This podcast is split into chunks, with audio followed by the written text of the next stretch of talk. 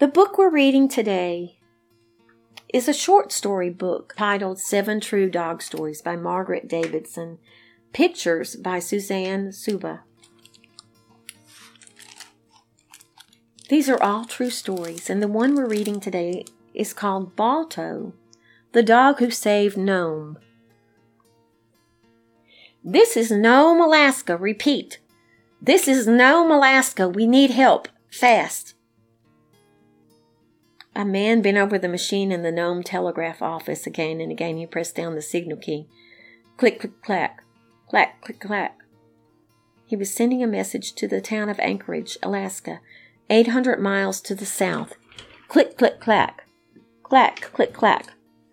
The Anchorage telegraph operator wrote down the message. The news was very bad.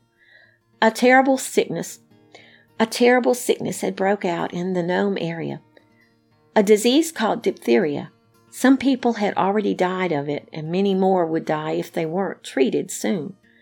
There was no medicine to treat diphtheria in Nome.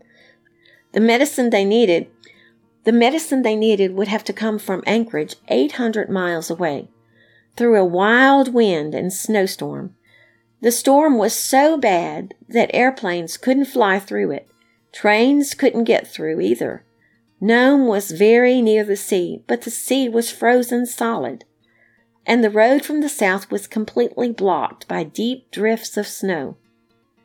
There was only one way to get the medicine from Anchorage to Nome, and that was by dog sled. So the medicine was packed in a box and sent north by train as far as the train could go on the snowy tracks. It was still more than 600 miles south of Nome. From now on, teams of dogs would have to take it the rest of the way. The teams were ready. The first team pushed north through the storm to a little town. Then there was a second team waiting. It went on to another small th- town. It went on to another small town where a third team was ready to take the medicine on north. At first, the teams managed to go many miles before they grew tired. But the storm was growing worse by the minute. Finally, Charlie Olson's team staggered into the little village of Bluff, 60 miles south of Nome.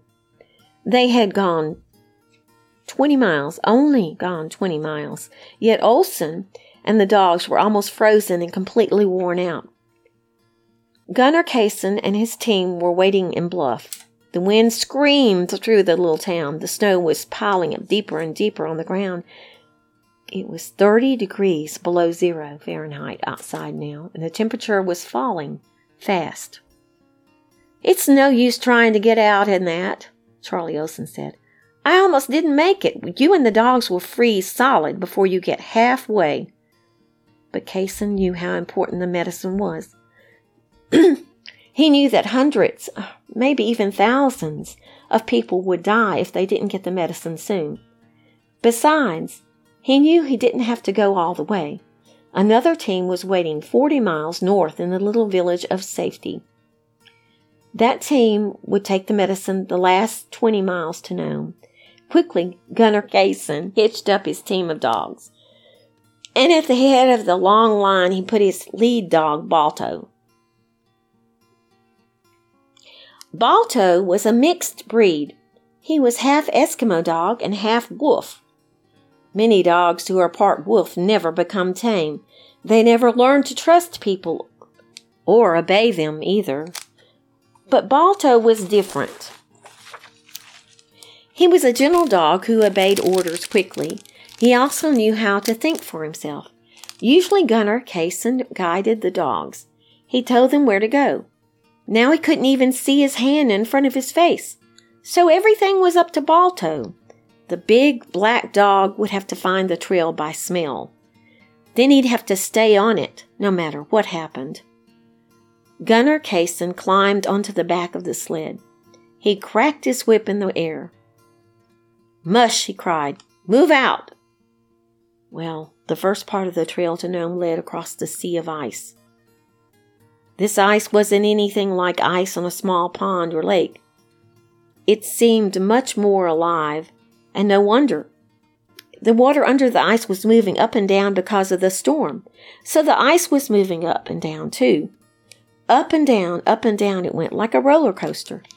In some places the ice was smooth, as smooth and slippery as glass. Dogs are usually sure dogs are usually sure-footed, but they slipped and skidded across this ice, so so did the sled. And sometimes the ice came to sharp points, points that dug deep into the dog's paws.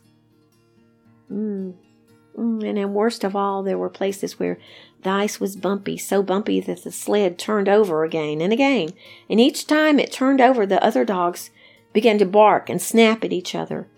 But Balto always stood quietly while Cason set the sleds upright again. And Balto was calm, so the other dogs grew calmer too.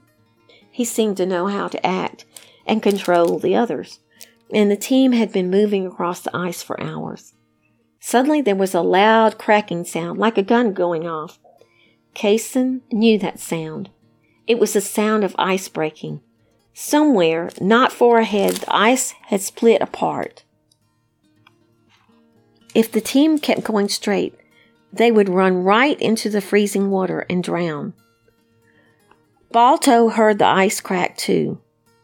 He slowed for a moment, then he turned left. He headed straight out to sea. He went for a long time, then he turned right once more. Balto was leading the team around the icy water. Finally, he gave a sharp bark and turned north. He had found the trail to Nome again, so the trail left the sea ice. From now on, it was overland. Th- things should have been easier. With they weren't. The snow was falling thick and fast. In some places, the wind swept most of it off the trail, but in other places, the snow drifts came up almost over the dogs' heads. Wow, and the wind was blowing harder and harder. It sent bits of icy snow straight into Cason's eyes. I might as well have been blind, he said. I couldn't even guess where we were. And the dogs were so tired. Again and again they tried to stop. They wanted to lie down and go to sleep in the snow. Balto was just as tired, but he would not stop. He kept on pulling and the other dogs had to follow behind. Now something else began to worry Gunnar Cason. They had been traveling for about 14 hours.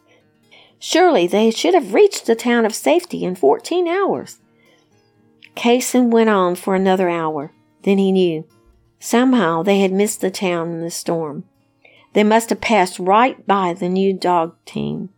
Cason knew that they couldn't stop and wait for the storm to die down. He and the dogs would freeze if they did. They couldn't go back to Bluff either. They had come too far. There was only one thing to do pray and push on to Nome. Well, later, Gunnar Cason said he couldn't remember those last miles very well. Each one was a nightmare of howling wind and swirling snow and bitter cold. But somehow with Balto leading slowly and steadily, they made it. At 5:30 in the morning, February the 2nd, 1925, after 20 hours on the trail, the team limped into Nome. The whole town was waiting for the medicine. They gathered around Gunnar Cason. They shook his hand and pounded him on the back. How can we ever thank you? One woman cried. Gunnar Cason shook his head. Then he sank to his knees beside Balto. He began to pull long splinters of ice from the dog's paws. Balto, what a dog, he said. I've been in Alaska for 20 years and this was the toughest trip I've ever made, but Balto, he brought us through. Many newspaper and magazine stories were written about Balto. His picture was printed on postcards and in books, and today on a grassy hill in New York City's Central Park, there is a life size statue of Balto, the dog who saved Nome, Alaska. The end.